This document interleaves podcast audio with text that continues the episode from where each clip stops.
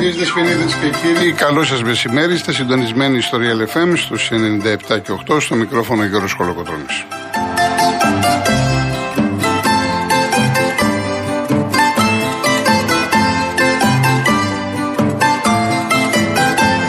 Τηλέφωνο επικοινωνίας 211-200-8200. Επαναλαμβάνω 211-200-8200. Κυρία Εμφράνση Παράσχηνη σήμερα στο τηλεφωνικό κέντρο και κυρία Μαρία Χριστοδούλου στη ρύθμιση του ήχου.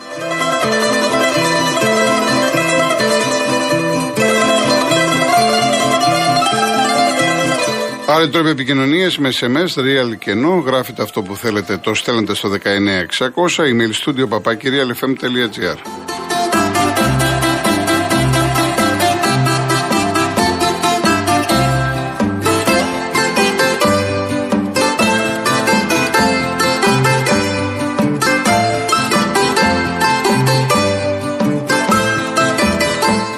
Αγαπητοί φίλοι, καλό μεσημέρι. Να έχουμε καλή εβδομάδα. Πλούσια η επικαιρότητα, η αθλητική, μετά την 7η ε, αγωνιστική που εντάξει το κυρίως μενού, σήμερα ολοκληρώνεται σε 6 το απόγευμα. Στο Περιστέριο Ατρόμητος φιλοξενεί τον Πας Γιάννενα, ένα παιχνίδι που μπορείτε να το δείτε από τη συνδρομητική της Nova, το Nova Prime. Ενώ και στο μπάσκετ, ώστε να δουν κυρίως οι φίλοι του Ολυμπιακού, ε, πρεμιέρα για τον Ολυμπιακό στην Πάτρα με τον Απόλλωνα, 7 και 4 είναι αυτό το παιχνίδι. Ε, ζωντανή μετάδοση από την ΕΡ3. Χθες ξεκίνησε, το Σαββατοκύριακο ξεκίνησε το πρωτάθλημα μπάσκετ με μια έκπληξη εντός εισαγωγικών γιατί ο Παναθυναϊκό δεν είναι στα καλά του. Ο Άρης τον κέρδισε, τον είχε κερδίσει και πέρυσι. Ο Άρης των πολλών προβλημάτων. Εμείς όπως κάθε Δευτέρα θα ξεκινήσουμε και θα ασχοληθούμε με το τι έγινε το Σαββατοκύριακο. Είχαμε και κλήρωση της εθνικής μας ομάδας για το Euro στη Γερμανία. Θα το δούμε και αυτό στη συνέχεια. Θα ξεκινήσω λοιπόν πρώτα από το τελευταίο παιχνίδι που θεωρητικά ήταν και το πιο σημαντικό της ημέρας, το ντέρμπι ε, ανάμεσα στον Άρη και την ΑΕΚ στη Θεσσαλονίκη. Ένα ντέρμπι βέβαια που αποδείχθηκε στα χαρτιά, διότι η ΑΕΚ έκανε παρέλαση στη Θεσσαλονίκη, εξαιρετική, το 0-2 την αδική, ε, δεν είναι υπερβολή να πούμε ότι το μάτς αυτό μπορούσε να τελειώσει 0-4-0-5. Ήταν τόσο καλή η ομάδα της ΑΕΚ. Για τον Άρη έχω εκφραστεί από την αρχή της σεζόν. Ε, έχω πει ότι έχει κάνει μεγάλο λάθος, μεγάλο μεταγραφικό σχεδιασμό, λάθος. Έχει πάρει πολλούς μεσοπιθετικούς, δεν έχει χαφ. Ε, είναι πολύ κακός ο Άρης στην ανασταλτική του λειτουργία. Αυτό βοήθησε εν μέρη την ΑΕΚ. Και για να γίνω πιο συγκεκριμένος, ε, δεν μπορείς όταν έχεις αντίπαλο την ΑΕΚ που πετάει φωτιές, που ξέρεις ότι είναι γρήγορη, να βάζεις ένα μοναμητικό χάφτο ταμπό, να βάζεις μπροστά το Ματέο Γκαρσία και το Μανού Καρθία, οι οποίοι δεν μαρκάρουν, ε, και να έχεις απέναντί σου Πινέδα, Αραούχο, Σιμάνσκι, Λιβάη, Ελίασον. Δεν γίνονται αυτά τα πράγματα. Κακό κοουτσάρισμα από τον Πάρντιου, του έλειπε ο Μπράμπετς, ένας λόγος παραπάνω αφού δεν έχεις και μία κολόνα στα στόπερ να ενισχύσεις στα χαφ. Δεν το έκανε. Και θυμήθηκε μετά το 65 να βάλει μέσα τον Διόπ, να παίξει με Διόπ Νταμπό, αλλά τότε ήταν πάρα πολύ αργά. σα ίσα που η ΑΕΚ έχανε τη μία ευκαιρία μετά την άλλη. Μία ΑΕΚ η οποία κατά την προσωπική μου εκτίμηση, αυτό που έχω δει τουλάχιστον στα δύο τελευταία παιχνίδια, με Ιωνικό και χθες το βράδυ στο Χαριλάου, είναι η ομάδα που παίζει το καλύτερο ποδόσφαιρο αν για κάποιους από εσάς είμαι υπερβολικός, που μπορεί να είμαι υπερβολικός, να πούμε ότι είναι η ομάδα που βρίσκεται σε φόρμα. Στην καλύτερη φόρμα, στην καλύτερη κατάσταση. Και θυμάστε ότι από τότε που ξεκίνησε το ποτάθημα από τη Λαμία, είχα εστιάσει τα προβλήματα που παρουσιάζονται στο παιχνίδι της ΑΕΚ Είχα εκφράσει τη γνώμη μου ότι είναι λάθος ο Αλμέιδα να παίζει με τριάδα. Είναι λάθος π.χ. να χρησιμοποιεί τον Άμραμπατ δεξιμπάκ. Είναι λάθος το πώς χρησιμοποιεί τον Μάνταλο κλπ. Τα είχα πει όλα αυτά και σιγά σιγά δικαιώθηκα, διότι ο Αλμέιδα ε, μίλησε με τους συνεργάτες του, τα έβαλε κάτω, είδε ότι ταιριάζει ένα διαφορετικό σύστημα, ένα 4-4-2 με παραλλαγές. Και βλέπουμε μια ομάδα η οποία έχει αγωνιστικό προσανατολισμό, ξέρει τι θέλει, πώς να το πάρει. Πάρα πολύ ωραία τρεξίματα, με έναν φοβερό Σιμάνσκι, ο οποίος καθιερώνει το σκόφτη. Ακόμα και ο Γιόνσον που ε, είναι μεταγραφή και είναι καλός παίκτης, βλέπετε ότι κάθεται στον πάγκο, μπήκε χθες αλλαγή. Ο Πινέδα είναι η αξία του δεδομένη, κάνει πάρα πολλές δουλειές. Ο Σιμάνσκι παίζει σαν αφιονισμένος. Ο Λιβάη Γκαρσία δαιμονισμένος. Ο Αραούχο οργώνει το γήπεδο. Κλέβει μπάλες, σουτάρει, προσπαθεί να σκοράρει. Τα κάνει όλα. Μία άκη η οποία από το κέντρο και μπροστά είναι ζωγραφιά. Και έχει βελτιώσει πάρα πολύ και το αμυντικό της κομμάτι. Δεν δέχεται γκολ. Ο Βίντα έκανε και χθες δύο-τρία λάθη, αλλά είναι έμπειρος και μπορεί να σκεπάσει αυτά τα λάθη. Ο Μουκουντή Θηρίο, πολύ ουσιαστικός, πολύ αποτελεσματικός και παρά το ύψος του και γενικά τη σωματοδομή του, είναι και με την μπάλα κάτω καλός. Ο Ρότα ε, είναι πάρα πολύ βελτιωμένος και αυτό διότι όλη η ομάδα είναι βελτιωμένη. Είναι λογικό. Το ίδιο ισχύει και για τον ε, Ιρανό ο οποίος είναι γρήγορος, έχει την αριστερή πλευρά. Υπάρχουν θέματα κυρίως γνωστά αυτά το πώς τοποθετεί το κορμί του. Αλλά σε κάθε περίπτωση, όπως είδαμε την ΑΕΚ χθες και με τον Ιωνικό στην Αγία Σοφιά, είναι μια ομάδα η οποία σαφώς είναι διεκδικήτρια του τίτλου. Δεν μου λέει τίποτα εάν είναι έξι πόντους πίσω από τον Παναθηναϊκό. Ακόμα είμαστε στην 7η αγωνιστική. Έχουμε να δούμε πάρα πάρα πολλά πράγματα. Η ΑΕΚ αυτή τη στιγμή έχει βελτιωθεί η εικόνα της και βλέπετε ότι παίχτε όπως ο Μάνταλος, όπως ο Άμραμπατ, όπως ο Τσούμπερ, που ξεκίνησαν βασικοί, που για άλλους μπορεί να θεωρούνται βασικοί, έρχονται από τον πάγκο. Και αυτό λέει πάρα πάρα πολλά. Έχει πολλές επιλογές ο συγκεκριμένος προπονητής, ο Αλμέιδα. Έμαθε από τα λάθη του και φυσικά και να μάθει κι άλλα, γιατί ακόμα είναι πάρα πολύ νωρίς. Πάντως είναι ευχάριστο να βλέπεις μια ομάδα να παίζει με ένταση, να βγάζει ενέργεια, να πηγαίνει στη Θεσσαλονίκη και να μην καταλαβαίνει από την αντίπαλη έδρα. Είναι πάρα πολύ, πάρα πολύ καλό όσον αφορά την ΑΕΚ. Ο Άρης είναι προβληματικός. Έτσι δεν πάει πουθενά. Ε, Σαφώς θα τεθεί και θέμα προπονητή, γιατί δεν διάβασε το παιχνίδι. Γενικά δεν διαβάζει τα μάτς ο συγκεκριμένος προπονητής. Τουλάχιστον μιλάω για τα ελληνικά δεδομένα. Δεν ξέρω τι έκανε στην Αγγλία κλπ. Εγώ αυτά που βλέπω κρίνω. Ένας Άρης ο οποίος είναι ικανός για το καλύτερο και το χειρότερο. Ένας Άρης ο οποίος μεσοπιθετικά έχει λύσεις, αλλά δεν ξέρει πώς να τις αξιοποιήσει και όλα αρχίζουν από το πολύ κακό αμυντικό του παιχνίδι.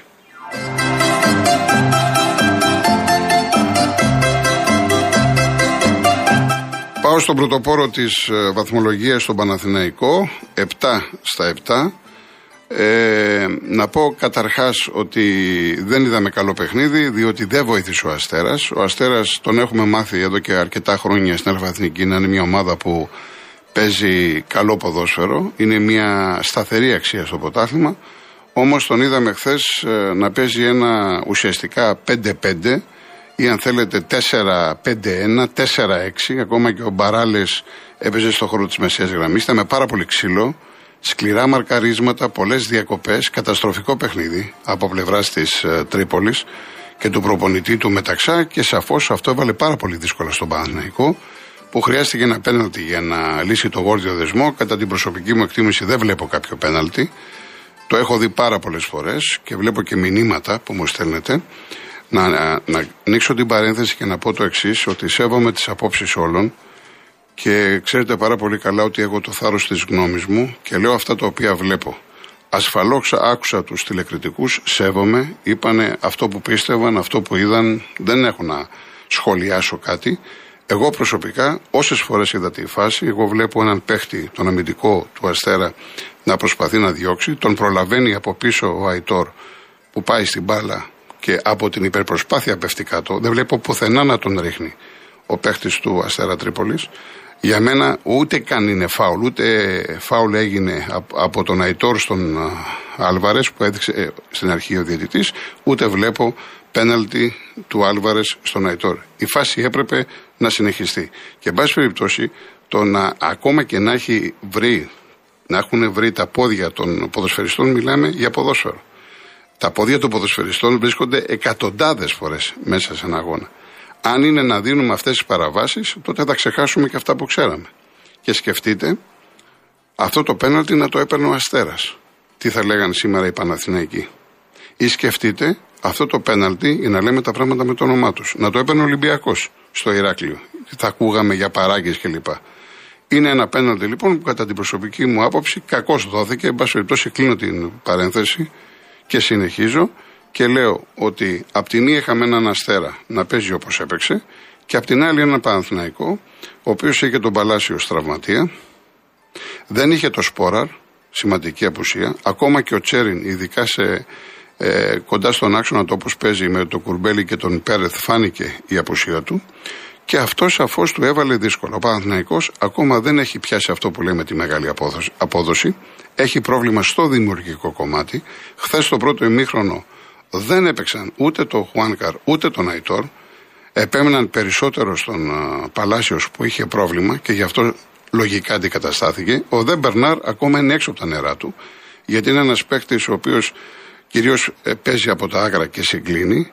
Προσπάθησε τώρα να κάνει αυτό που ήθελε ο προπονητής, ο Γιωβάνοβιτς, αλλά θέλει δουλειά ακόμα για να ενσωματωθεί όσον αφορά το θέμα της τακτικής. Δεν μιλάω την ποιότητά του, η οποία ποιότητα του Μπερνάρ είναι δεδομένη.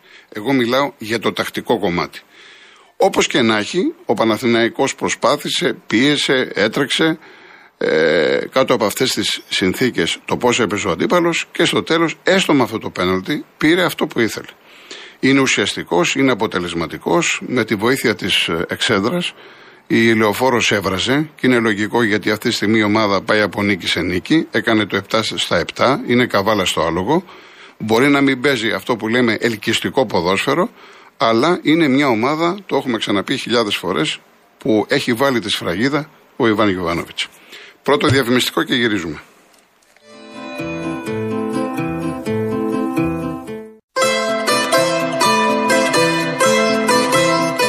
Λοιπόν, συνεχίζουμε. Βλέπω τα μηνύματά σας. Άλλοι λέτε μπράβο και αυτά. Δεν είναι να πείτε μπράβο. Έτσι το είδα εγώ. Άλλοι μου λέτε για πώς κέρδισε ο Αστέρας πέρυσι στον Παναθηναϊκό κλπ. Κοιτάξτε να δείτε.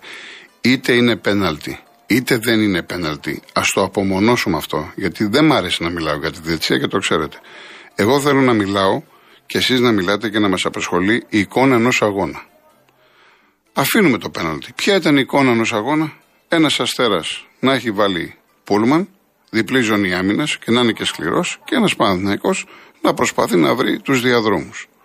Εδώ θα πρέπει να πω για να τελειώσουμε τον Παναθηναϊκό, γιατί έχουμε και τα άλλα δύο μάτς, ότι ε, από τη στιγμή που πας για πρωτάθλημα, θα πρέπει να είσαι έτοιμος να αντιμετωπίσεις ομάδες σαν τον Αστέρα. Και ακόμα έχουμε 7η αγωνιστική. Για βάλτε πόσα έχουμε ακόμα, κανονική περίοδο, playoff. Θα έρθουν και άλλες ομάδες στη λεωφόρο που θα παίξουν σαν τον Αστέρα. Άρα εσύ, σαν Γιωβάνοβιτς, οφείλεις να έχεις εναλλακτικές λύσεις. Σαφώς θέλεις και τους παίκτες σου σε καλή κατάσταση, να τους έχεις όλους ετοιμοπόλεμους. Αλλά το θέμα, το δημιουργικό κομμάτι, είναι κάτι που απασχολεί. Φαίνεται. Δεν σημαίνει επειδή ο Παναθηναϊκός έχει 7 στα 7 ότι είμαστε όλα καλά, μέλη γάλα, παίζουμε φοβερή μπάλα, θα το πάρουμε. Δεν είναι έτσι. Είναι ακόμα νωρίς και κάποια στιγμή η μπάλα δεν θα μπαίνει μέσα. Τώρα βρήκες τον τρόπο. Ήταν πέναλτι, μπορούσε να είναι μια στημένη φάση. Εντάξει, για ποδόσφαιρο μιλάμε. Λοιπόν, πάμε στον Ολυμπιακό που πέρασε από το Ηράκλειο. Για τον Όφη έχω τοποθετηθεί ότι δεν μου άρεσε αυτή η ομάδα όπως τη βλέπω. Έχει χτυπητές αδυναμίες και στις τρεις γραμμές. Για μένα τα τρία τέταρτα της αμυνά της θέλουν αλλαγή. Έχουν γίνει λάθη όπως στον Άρη, έτσι και στον Όφη στο μεταγραφικό σχεδιασμό. Και για μένα αυτός είναι και ο βασικός λόγος που βλέπω αρκετά στελέχη από την ΠΑΕ και τα έχουν παρατήσει. Ε, θα έχει πρόβλημα ο Όφη και θα πρέπει να ενισχυθεί σοβαρά τη μεταγραφική περίοδο του Ιανουαρίου. Δέχομαι τα προβλήματα τραυματισμών. Είναι σοβαρό αυτό να μην έχεις βασικούς παίκτες, αλλά από εκεί και πέρα είναι μια ομάδα η οποία τρέχει, παίζει και χθες με τον Ολυμπιακό έτρεξε, προσπάθησε, αλλά έχασε φυσιολογικά. Το πρώτο ημίχρονο το αφήνω στην άκρη διότι δεν μου άρεσε, δεν νομίζω ότι μπορούμε να σταθούμε ιδιαίτερα εκτός από το γεγονός ότι ευνηδίασε ο Μίτσελ και δεν ξέρω γιατί το έκανε με την ε, χρησιμοποίηση του, του πιτσιρικά του Ντόι ω στόπερ. Το παιδί αυτό δεν το ξέρω, δεν μπορώ να σας πω κάτι περισσότερο. Και φαντάζομαι ότι κανείς μας δεν τον ήξερε. Έπαιζε στον Ολυμπιακό Β και κυρίως ήταν, έπαιζε σε θέση εξαριού ή οχταριού. Τώρα γιατί ο Μίτσελ τον πήρε και τον έβαλε σε αυτή τη θέση, είχε τη λύση του Εμβιλά, ο οποίος πήγε καλά ε, όσο μπορούμε να λέμε καλά στον αγώνα με την Καραμπάκ. Φαντάζομαι θα διαπίστωσε ο Μίτσελ τα προβλήματα στον χώρο της μεσαίας γραμμής, τα οποία τα είχαμε επισημάνει. Δεν μπορούσε να, πέσει, να παίξει ο Φυσάλικο γιατί είχε ίωση. Δεν μπορούσε να παίξει ο Σισε, έλειπε και ο Μπα. Οπότε αντί να βάλει τον Εμβιλά, θεώρησε ότι θα πρέπει να ξεκινήσει με τον Πιτσυρικά τον Ντόι. Ήρθε αυτό το αυτογκολ, μπα περιπτώσει. Ο Ολυμπιακός ε, ε, έκανε τις αλλαγές ε, που χρειαζόταν. Ο Χάμες ξέρουμε ποιος είναι. Τρομερή η μπαλιά. Αλλού κοιτούσε και αλλού πήγε η μπάλα.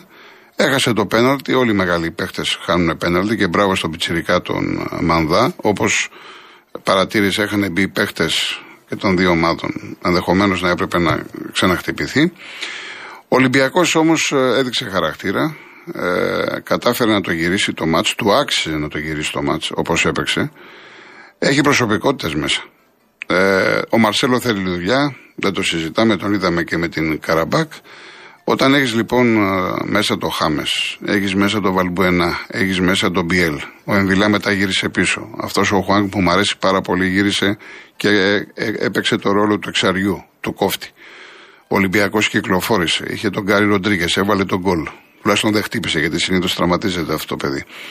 Ε, έδειξε λοιπόν χαρακτήρα, έβγαλε αντίδραση, ήθελε, ήθελε πολύ το παιχνίδι να το πάρει και είχε ανάγκη να το πάρει. Και για ψυχολογικούς λόγους, μετά την ε, σφαλιάρα που έφαγε, τη νέα σφαλιάρα στην Ευρώπη από την Καραμπάκ, αλλά βέβαια να μην απομακρυνθεί και ο Παναθηναϊκός και γι' αυτό έτσι μετά ε, το τέλος του αγώνα είδαμε ότι οι παίκτες αγκαλιάστηκαν, ότι το είχαν ανάγκη, πήγανε στους οπαδούς. Παρένθεση ανοίγω και την κλείνω γρήγορα. Έπεσε πολύ ξύλο χθες στο Ηράκλειο. Κλείνω την παρένθεση. Έτσι λοιπόν ο Ολυμπιακός, ε, σύμφωνα με την εικόνα του δευτέρου ημιχρόνου, πήρε αυτό που ήθελε. Θα μου πει κάποιος, όπω ήδη μου στείλε ε, ένας φίλος μήνυμα στο Instagram, ε, γιατί κατά τη γνώμη μου ο Χάμες δεν ξεκίνησε, διότι γύρισε από την εθνική ομάδα με πρόβλημα τραυματισμού. Ενδεχομένως να μην ήταν έτοιμος 100%. Και σε αυτές τις περιπτώσεις ο προπονητής σου λέει κάτσε να δούμε πώς θα πάμε και βλέποντας και κάνοντας. Δεν σημαίνει δηλαδή επειδή άλλαξε όλη η ομάδα του Ολυμπιακού με την είσοδο κάποια παιχτών ότι αυτοί οι παίχτες όνοι και καλά έπρεπε να παίξουν από την αρχή. Όσα δεν ξέρει ο προπονητής, έτσι. Ο προπονητής είναι αυτός ο οποίος κάνει την προπονησή του, ξέρει σε τι κατάσταση είναι οι ποδοσφαιριστές του. Και να κλείσω με τον, με τον Πάοκ που είναι μια θλιβερή ιστορία αυτό που συμβαίνει. Ε, δεν μπορώ να καταλάβω το εξής. Παίζεις στη λιβαδιά, ε, είσαι πολύ καλύτερος από την αρχή του αγώνα. Δεν είχα χάνει τι πολλές ευκαιρίες. Έχασες δύο-τρεις. Ε, πάση περιπτώσει, βρήκες τον γκολ εκεί στο, κοντά στο 72-73, βρήκες τον γκολ. Δεν μπορώ να καταλάβω γιατί ο Πάοκ γύρισε πίσω.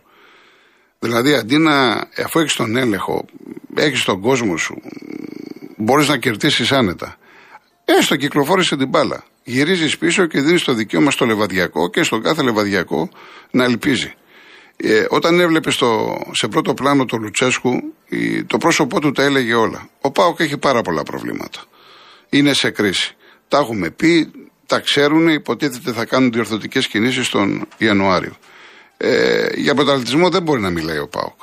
Είναι πάρα πολύ πίσω από τις άλλες ομάδες και από τον Παναθηναϊκό και από την ΑΕΚ. Τώρα έχει τη Δευτέρα με τον Ολυμπιακό είναι και ένα crash test και για τους δύο. Αλλά αυτή τη στιγμή και ο ΠΑΟΚ έχει αδυναμίες και στις τρεις γάμες.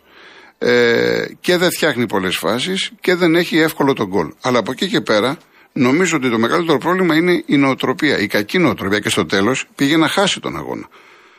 Γίνεται το 1-1 και μετά ήταν αυτή η φάση που σωστά για μένα δόθηκε εκτός περιοχής γιατί ο Ζιεύκοβιτς κράτησε τον αντίπαλο πρώτα εκτός περιοχής που και αυτό σηκώνει συζήτηση για κάποιους.